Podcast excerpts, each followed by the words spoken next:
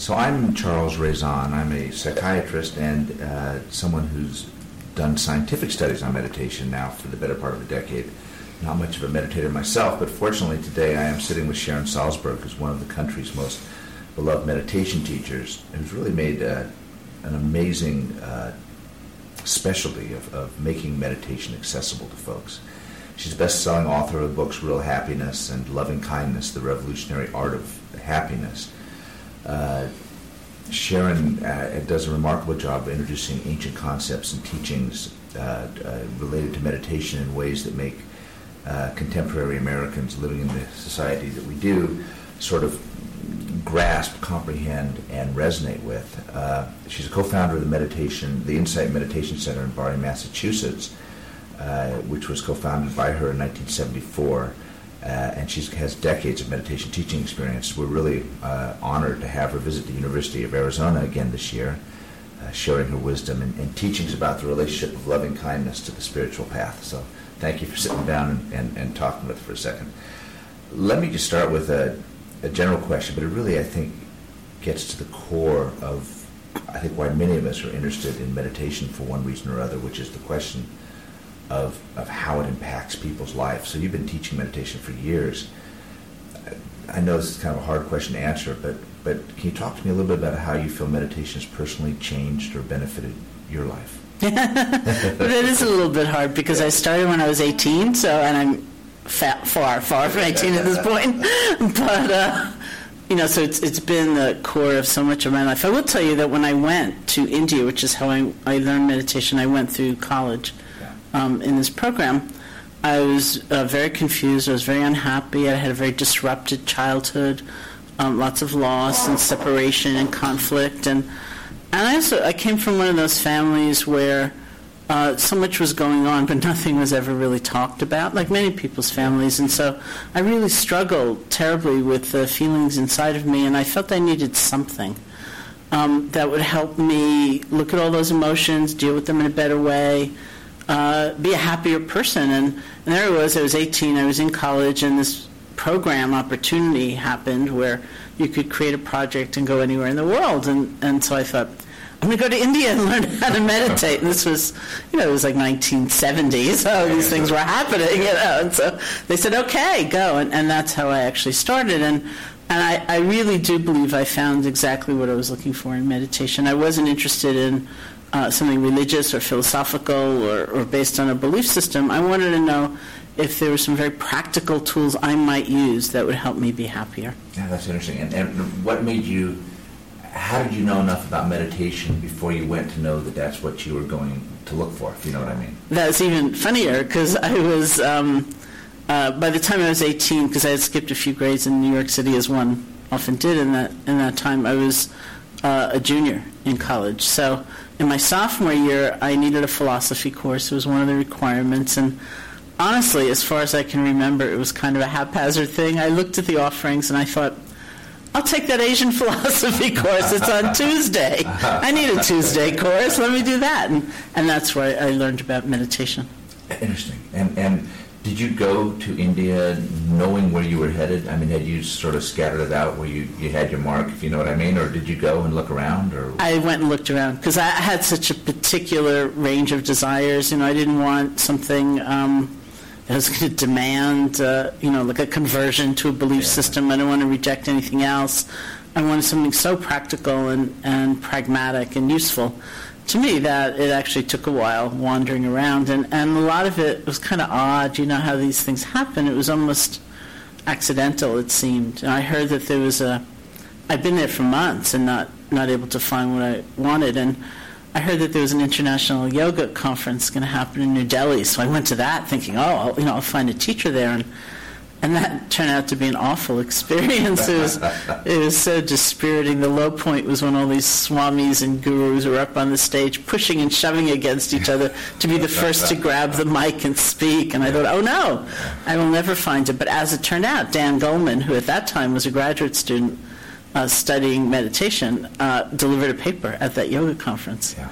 And he mentioned he was on his way to an intensive 10 day meditation retreat no frills, no like intense cultural overlay, just kind of the straight stuff. And I thought that's it.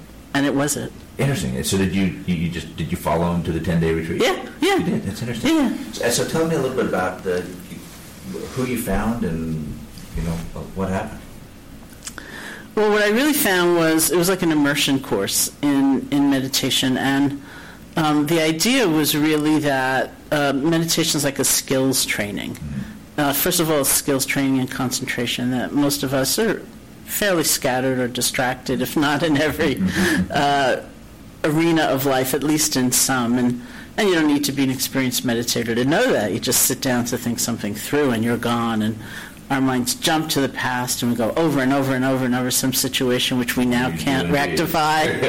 or our minds jump to the future and we create a scenario that has not happened and may never happen and we're filled with anxiety about that. So we're all over the place. And the theory behind concentration is that we can learn to gather that very scattered and distracted attention and energy and settle. Uh, be much more centered. So that was the, the basis of the training. And building on that, uh, it's a skills training in mindfulness, in really being able to take that uh, greater presence and balance and apply it to looking at emotions and the body and relationship and everything, really. Um, so it's a much more open awareness. And, and building on that, also, it's a training, it's considered a training in qualities like loving kindness and compassion. Yeah, yeah, which So- we'll come back to because that's, Yeah. that's an interesting question about how mindfulness and, and, and love and compassion hook up with each other. So, Uh, did you? I mean, it's just interesting. Did you did you know first day into the retreat that you'd sort of found a path that was going to shape your life this way? I felt like I knew the first moment that I, I heard the teacher give the instruction. Yeah. And I thought, oh, right. I mean, I had no idea it would do this, you know, Yeah. that, that I would teach or that I would start a center or write books or anything. But you had an immediate sense that Yeah. it was it had this sort of pragmatic element that yeah. would help sort of organize, calm the mind. Yeah. And, and, and, and, and that was not something that, you know, because one of the interesting things now is that meditation in various forms, intense and watered down, is sort of floating everywhere in our culture, right? But in 1970, I guess that wasn't really so much the case, was it? Uh, no. I, I mean, I think, I mean, it's largely because of folks like you that, that it's Yeah. so much floating around now. yeah, no, I think that is, that is true. And uh, that didn't happen because I had that intention, you know, that I had a master plan. like, oh, let me, you know, it just happened um, as a consequence of uh, the tremendous benefit I and my colleagues received ourselves. And so, coming back as teachers, we just we just began teaching. But um, I don't think, honestly, I'm, I'm trying to look back. I don't think I would have gone to India if I didn't have to Yeah. you know, if if all of these methods and uh, techniques were available, or at least some were available uh, in New York or Buffalo, which was where I went to college, or anywhere, I, I would have gone there.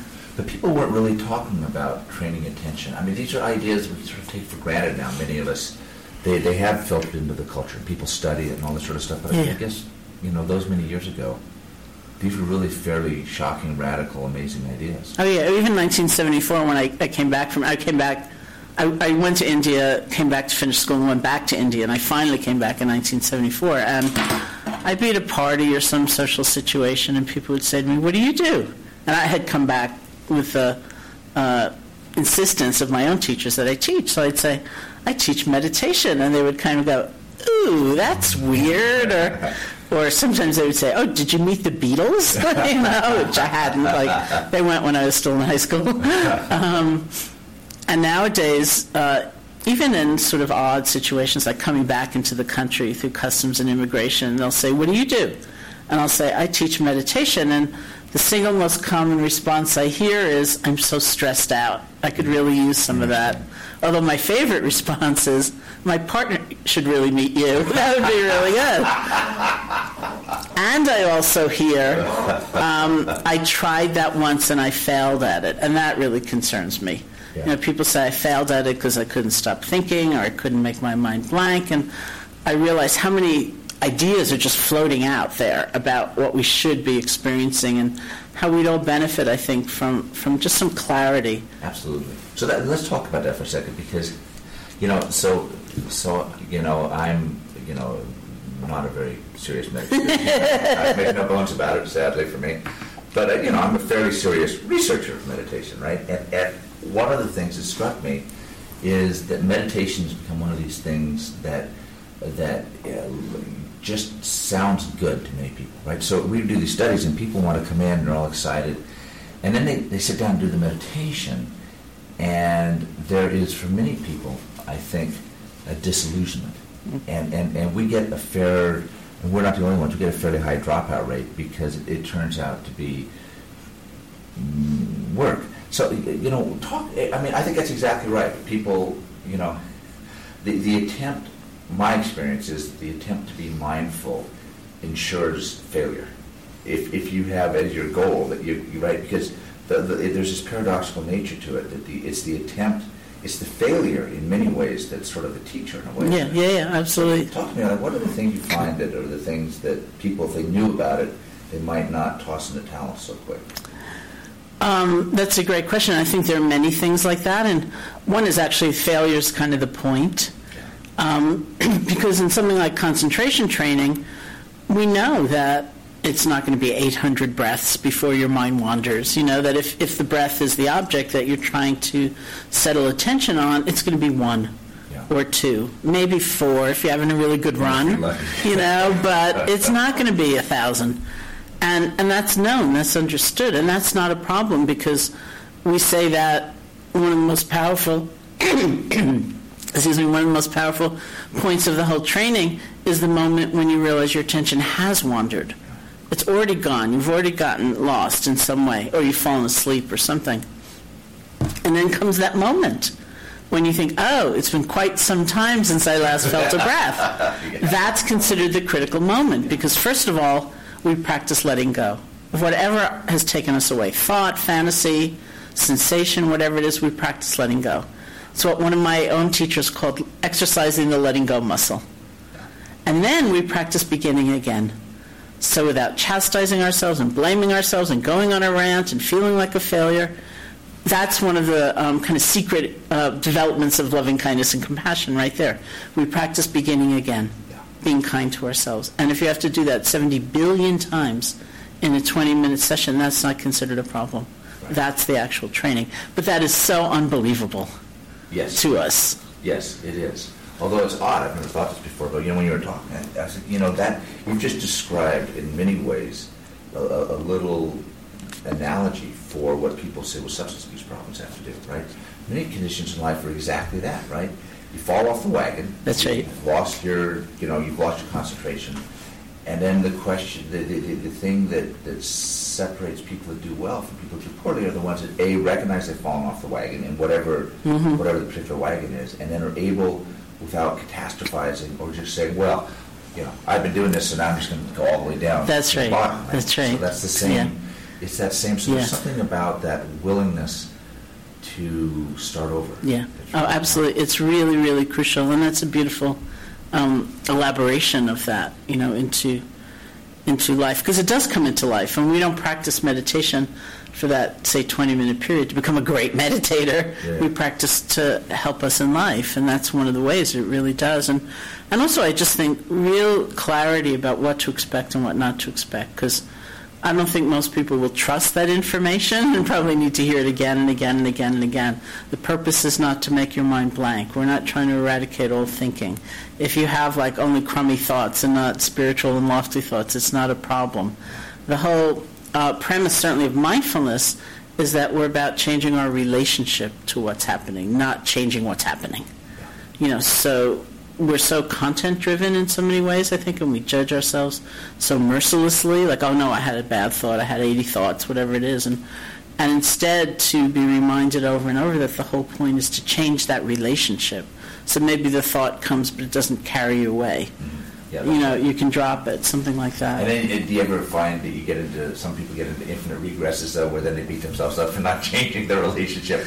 I mean, it really is very interesting. But that that seems to me to be just hugely impactful point. Of course, that point has made its way now into to some psychotherapeutic things, where you know, uh, acceptance commitment, therapy, mhm. ACT, where people there's this recognition that one of the things that that for many people who struggle with depression, the thing that will take them down the bad foxhole and lead to a relapse is, you know, that unlike people that don't have that problem, who have negative thoughts and sort of let them go, the depressed person gets stuck on. oh, Right, I really right. am such a lo-" and, and Yeah, it's, it, it- yeah. you know, it's, it's, it's exactly that process you're talking about Yeah. that the meditation training attempts to, to short circuit. That's right. Yeah, yeah.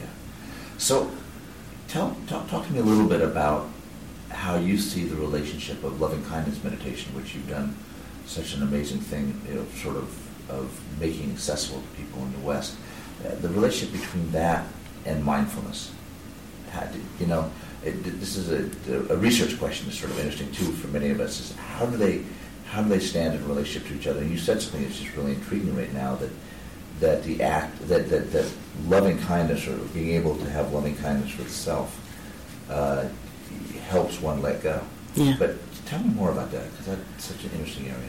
Well, I think I think that um, in the development of concentration, where we're constantly letting go and coming back and letting go and coming back, loving kindness is like the secret ingredient, even if it's never given voice, because you can't let go and start over without some loving kindness. We just go down another route, you know, blaming ourselves and chastising ourselves and comparing ourselves to other people, and that can be a long. That's a long path. that's a familiar path. Yeah, exactly. You know, so uh, lots of iterations on that path, and and um, so even if it's not articulated, we're actually deepening loving kindness for ourselves every time we practice letting go and starting over. But I think of I think of mindfulness training really as kind of uncluttering our attention, so that the normal filters aren't so strong. Um, I've got to get rid of that thought, or I have to hold on to that feeling, or uh, this is going to last forever, or, or whatever it might be, that, that tends to come in very strongly and really distort our relationship to what we're perceiving in the moment.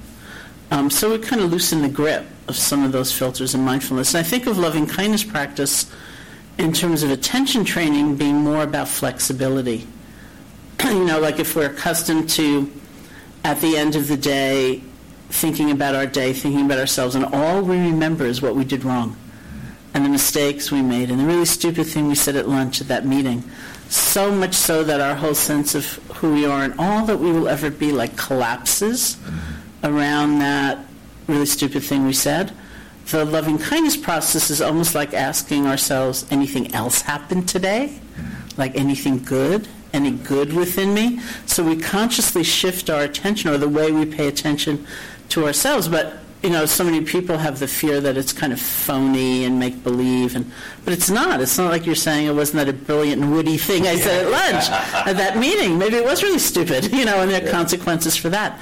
But that's not all that we are ever. So it's that rigidity of perception, like I am only an idiot, you know, and I always will be. And we're saying, hey, there's good within me. May I be happy? Yes. and and uh, we practice having a greater flexibility of attention in terms of who we pay attention to. Like, what about all those many beings that appear in our lives that are, you know, checkout person in the supermarket or something like that? We look right through. Yeah. That we objectify to the extent that they might as well be a piece of furniture. You know, what happens when we look at them? Yeah. instead of look through them. And that's what we're doing through the loving kindness practices, calling people like that to mind and wishing them well. And so um, it's not really meant to uh, kind of force us to have a feeling we don't actually have, but to be so flexible with the way we pay attention that it's like we're creating the space for, for other kinds of connection to come And so forward. talk a little bit, if you wouldn't mind, about some of the pragmatics. I, you know, uh, I, I think many people have a sense that that what we think of as meditation is something about things like watching the breath, learning to focus, Yeah. and then becoming sort of more non-judgmentally aware of, of one's thoughts and feelings. I think I think mindfulness practices, and, and, and of course you teach something that's often known as metta, uh, not mindfulness, compassion practices, are less well understood. Mhm. So I, you, you, just a quick primer on Sure. how it works. Sure. Um, I mean, instead of centering our attention on the feeling of the breath, we would center our attention on the silent repetition of certain phrases. Um, and the phrases are almost like um, an offering. It's like a gift giving. So the first recipient is ourselves. We offer these phrases to ourselves, which means we're paying attention to ourselves in a certain way. And then we offer the phrases to others. So common phrases are, they need to be really simple because you don't want to like always be thinking, what should I use for you? You know, like so they need to be very general so that you can basically use the same phrases, you know, in most cases, like um, with few exceptions. So it could be like, may I be happy, may I be peaceful. And uh, it's not meant to be in a tone like begging, you know, or imploring. Exactly, you know. But it's like if I gave you a birthday card and said, may you have a happy birthday, may you have a great new year. It- It's something like that. And we start with ourselves. And then using those same phrases, maybe we visualize someone who's really helped us um, or just call them to mind. Um, someone who's really uh, either they've helped us directly or maybe we've never met them, but they've really inspired us, and and we feel really good about them. We offer the phrases to them, and then a friend, and then a neutral person, someone like that checkout Checkout person, yeah. uh, or dry cleaner is a favorite one, and uh, and then maybe someone we have a little bit of difficulty with, not right away the person who is the most outrageous um, to even imagine, but someone we have a little bit of annoyance or conflict with, just to see what happens. If, you know, when, when we have some difficulty with somebody, we tend to go over the list of their faults again and again and again and again, and there's no room for anything else. And so we're just trying to see what happens if we include that, the list of their faults, but not limit that Yeah. You know, that awareness of them to that. And so we kind of play, and then ultimately all beings everywhere. We just have this kind of global offering. That's, right. And, and, and when you teach it, over what kind of time frame do you move from sort of aspirational wishing toward the self to the sort of whoever you most want to, you know, you know, bring their net And beyond. Yeah. Um, it's, you know, when I teach it, I teach it so that uh, I teach whatever time frame I have. yeah. Um, because my goal in teaching is that people leave with enough confidence and clarity that if they want to continue, they can continue. So you run through each of the phases Yeah. and, and have them try out. Yeah, the- the- that's right. It's unlikely you will say we have a weekend that you will resolve everything, you know, even with yourself in the weekend, but you have the tool. Yeah, yeah. You know, so what do you and, and what do you find when people do the aspirational sort of practices, wishing practices for people they really really struggle with? Do you get you must get interesting reports about people Mm-hmm. finding it difficult or sometimes finding it liberating, or uh, do you find I mean, how does that? um, it's difficult for sure, and it's it's a, a very tender realm. You don't want to force anything, but it's also um, I don't know that I, I think usually if there's a shift, it's in the it's in the um, fields of compassion. You get a sense of poignancy about this person. Like look at their choices, and um, given that we all want to be happy, given that we're all so vulnerable to loss and to change, we actually share so much. And uh, it's a little bit like one of those feelings like maybe you have a friend or a family member who says they're really lonely, but they're so off putting. Mm-hmm. The way they talk to people, the way they treat people, and you look at them sometimes and they go, no wonder, you know? course, yeah. It's like no one wants to get near you, but sometimes that realization shifts and you think, oh man, look how you've blown it. Yeah. You know, like you, you are really lonely and it could be different, but it's not. Yes. Your choices are just so bad. And look what look at the consequences of that. And you don't even see why, you know? So Yes. There's so much poignancy in that. And, Yeah, and so it's a little bit like that feeling, I think, that, that starts to emerge. I will also say that one of the very interesting things, which may make it impossible to research, I'm not sure, I found about loving kindness and compassion practice is that so often the effects um, are not felt most directly and certainly not most immediately in the formal practice. Yeah. You might feel it more strongly if you run into that cousin Yes. at a party Yes. and you realize, oh, you know, I'm different. Yeah, yeah. Uh, this is what our some of the some of the kids, college kids, in the first study with compassion training.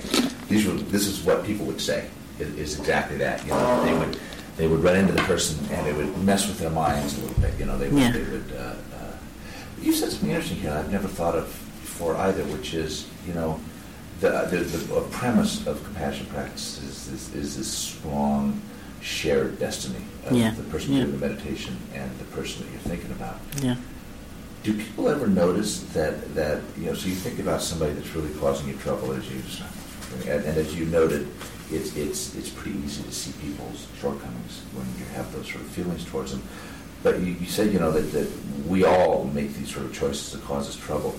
Has it been your experience that people sort of get a sense by, by, by doing the practice for somebody they really have conflict with that by beginning to see that person as somebody that's made that because of the way they're whatever, you know, even if you think, well, they deserve it, they act a certain way, blah blah blah blah blah, but still they suffer those consequences. It's sort of a window. It is. Does it ever work backwards where people then begin to see themselves, you know what I'm saying, in some sort of special way, because in particular with somebody that they really have upset feelings for, it's easy to see the negative. There's something that's interesting. Yeah. Interesting. Yeah. So it really is true in that way that the, the, the sort of the enemy, the person one conflicts with, is a powerful teacher. He's a very powerful teacher. Yeah, yeah. That, that's one of the concepts that's been most amazing to me about I think sort of compassion meditation is that is that particular idea. Um, what something that, that that's interesting, I- you know. So some of the work we've done has been more related that the, the compassion practices come from a slightly different sort of ancient tradition, you know. Uh, Mhm. and and I, we've done this work with uh, you know uh, Tibetan Buddhist scholars, especially my good friend Geshe Lobsang. And one of the things that's not in traditional, you know, where I'm going with this, in traditional Tibetan practices, is compassion for the self. I know. I, Uh-huh. I mean, I, I've seen these sort of transcripts of early, early conversations with the Dalai Lama where he's like, "What, what do you mean, uh, low self-esteem?" Oh yeah, that was me. that was me. can you talk? That's, that's right. Can you talk a little bit about that experience and sort of because there's something that's, that it is a very intriguing thing that people sometimes say is unique to the West. I don't know if I believe that, but there is something cultural there. Yeah, yeah. I don't know if it, uh, it wasn't uh, particularly about low self-esteem. This was 89 or 90 when I was at a Mind and Life conference in Dharamsala, and I had the opportunity to ask the Dalai Lama a question, and so I said, um, "What do you think of, of self-hatred?" Yeah. And he said, "What's that?" it was really interesting because there were, you know, philosophers and uh, scholars and psychologists in the room. And Everyone like jumped in, you know, and he was like, "Huh." And, and he said, uh, "Is it some kind of nervous disorder?" you know, and it was like it was very funny. it was very funny, just that kind of complete incomprehension. And this is not to deify Asian culture, you know, or or Tibetan culture, but I think that rock bottom belief that if we really knew who we were, it would be a pretty sad story. That's different. Yes. You know, there's such a sense of potential. Even if you're a mess, even if you're falling apart, even if you're far, far, far away from being a kind and happy person, you have the potential. And it's believed uh, that potential is never, ever destroyed. Yeah. It may be covered over, it may be hidden from us, but it is never, ever destroyed. So wherever you are, whatever you've done in your life, you've got that potential. Yeah. And so you can get back to it. Right. In fact, it cannot be destroyed. It cannot be Right, destroyed. Exactly. Yeah. And and there's a sense that one's weaknesses and flaws, or they use the word adventitious, but it, that they are non-essential. Yeah, they're visiting. Is yeah, Yeah, they're visiting. they're visiting. They're nasty visitors. Yeah, yeah, yeah. Uh, so, so in, in, in the in the Theravada tradition, you know, that was sort of informed your early training. Is there that same assumption? And, and so this the, the compassion for the self is that more? This is just me, my ignorance. Is is, is that more recognized in the Theravadan context, or was that something that you folks elaborated? No, no, no. It was right there. I mean, it, I, I mean, I, I brought the practice um, to the West just as it had been given to me, and uh, and it starts with yourself. So that's the Yeah. difference within the different, Yeah, the yeah. different Buddhist schools. Yeah, I mean, it, it's it's right there, and you start with yourself. And um, I went to Burma in 1985 to do three months of intensive loving kindness training, and uh, I did three weeks of loving kindness just for myself and a benefactor. You know, by that the end of that period, and so um, it's a tremendous platform. Um, for the greater extension of, but you know, there's also um, as a teacher, I feel great flexibility. You know, in the West, they say, you know, in, in Burma, like they say you start with yourself because that's easiest. Yeah. And you're trying to build confidence in the technique. So in the West, not always the easiest No. by any means. And so, you know, I, I tell people, not because it's second best, but because it's the right thing to do. If you have great difficulty offering loving kindness to yourself, start with a friend. You know, tuck yourself in later. Uh, do it in the way that is actually going to work for you. Yeah. And so one of the things, so when Geshe Lobsang decided that, that, that there needed to be compassion for the self in this in this uh, program that he developed, he uh, he kind of stuck to his, his his traditional guns a little bit in that he he framed that aspirational wish to be happy and free of suffering, sort of in terms of of, of helping people recognize that if one wants that, the, the best way to achieve that is to change one's attitudes, one's behavior. You know, in other words, you start kind of moving toward a path where you're not as afflicted mm-hmm. emotionally. Mm-hmm. Is that is, is that sort of a similar thing in the, the metta tradition, or or how, how I think it could be seen that way. I mean, basically, I see loving kindness and compassion practice as a form of generosity. And like any kind, you know, and we use material generosity just sometimes as an example because it's so much more concrete and it helps us understand, you know, how other things are working. So, um, in material generosity, there's some ingredient, like some sense of inner abundance or sufficiency, Yeah. that allows us to give. Because you could have a huge amount externally, but not have a feeling you have nearly enough. right? And so, no matter how much you've compiled or accumulated, it's much harder to give. Right. So, it's that inner sense that um, the loving kindness for oneself is also working on.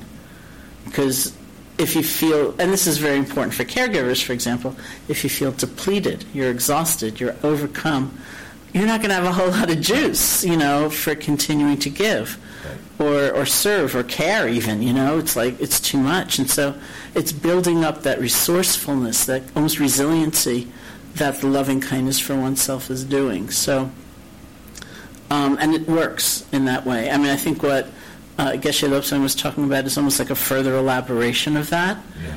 But I see it almost just in terms of sheer energy. It's like, because otherwise, it's like you can't go on. Yes. And, and so it's not selfish and it's not self absorbed and it's not self preoccupied. It's not a mistake. You know, it's, it's really, and I always come back to that example of material giving because it helps me a lot just right. to and, and to continue. materially give, you have to have something to give. That's Yeah. the other thing, right? Yeah. You have to be willing to give it, but people are more likely to give if they've got something to give. And, and, and when people feel that there's an excess, they're more likely to give too. I mean, it's kind of interesting, right? Yeah, You know, I mean, when, yeah. when bad financial times come, you know, donations plummet because everybody starts, you know, a, sense of, of lack is a great way to make people kind of, you know, That's right. fill everything in and That's right. and, and, and lock the gates. And so that sense, because I, you know, one of the one of the interesting things about compassion practices is, of course, this is sort of a mystery in the. Although I think we've learned some in the last ten years, but you know, there's certain ways that people relate powerfully to the emotions of others that increase depression, increase Yeah. anxiety, Yeah, right? Your yeah. emotional contagion. You know, you Yeah. you, you, you, and so this idea that you're going to somehow become more emotionally connected and vulnerable with the pain and suffering of others, uh, you know, sometimes people raise half an eyebrow, right? But, but my understanding is that it's this, that, that, it, that, that as with all things human, if you feel that you've got a means to do something about it, That's right. you know, if you've got a means to cope, if you can be proactive towards it, that it, that's the trick that seems to avoid that Mhm. feeling of despair and, and, and giving up. So that, this is what we're talking about, I guess, in a way, isn't it? That Yeah, building yeah. up, you've got the resources to help. Yeah. And I would say, just out of my training, you know, that another ingredient um, in, in uh, not plunging into despair is equanimity, it's wisdom. It's realizing that, you know, I'm going to do everything I can. And ultimately, this is not my universe to control. Yeah. I can't be responsible for making it all better. I can contribute. You know, I can participate. I can engage because that's the right thing to do. But as soon as I feel like I'm in charge, it's it's over. You know, because life doesn't seem to behave according nicely, according very sadly, according to our dictates. You know, so there's got to be some balance there. Um, So that touches upon something. I mean, so, you know, meditation is widely taught in the secular context. You know, I mean, you don't, folks don't need to become Buddhists to, to, to benefit from, from practices that derive from Buddhist practice. But something that I've often wondered about is what you're touching upon now, which is that there is, it's not a specific theology, but you've said something that, that is, is a, you know, it's an articulation of a proposal about a very deep truth about the universe which is that suffering is sort of inherent to the realm we find ourselves in, and that that that, it, that there are hardcore limits to its perfectibility. Okay, be- before we stop, you, how does that? There, there's something there that's very deep because if you don't have that perspective, you could really become distressed, depressed, because bad things do happen. Yeah. The people you wish happiness Yeah. for Yeah. uh, may well not find it. Yeah. Sure. Well, I think you know. I, I mean, I think one of the um, one of the genius uh, organizations of our time is is AA, Yeah. and uh, you'll see it all there. You know, don't be codependent. Um, there's so much wisdom in in that perspective. That blue book is pretty intense. Yeah, you know, and it's, I'm sort of like not um, the language I feel most aligned with, or you know, way of saying things, but uh, we have a kind of contemporary psychological understanding of not being codependent, doing everything you can, but not feeling overly responsible. You know, and so if we can extend that to the practice of compassion meditation, I think it would it would provide a lot of that. Yeah. No, I think that's a great- I think that's a, a very very good point. Well, Sharon, thank you so much for talking with us. It, it, as always, thanks for the teaching. Actually, Thank you. Thank you. No, it's fantastic. Let's go. Thank you all.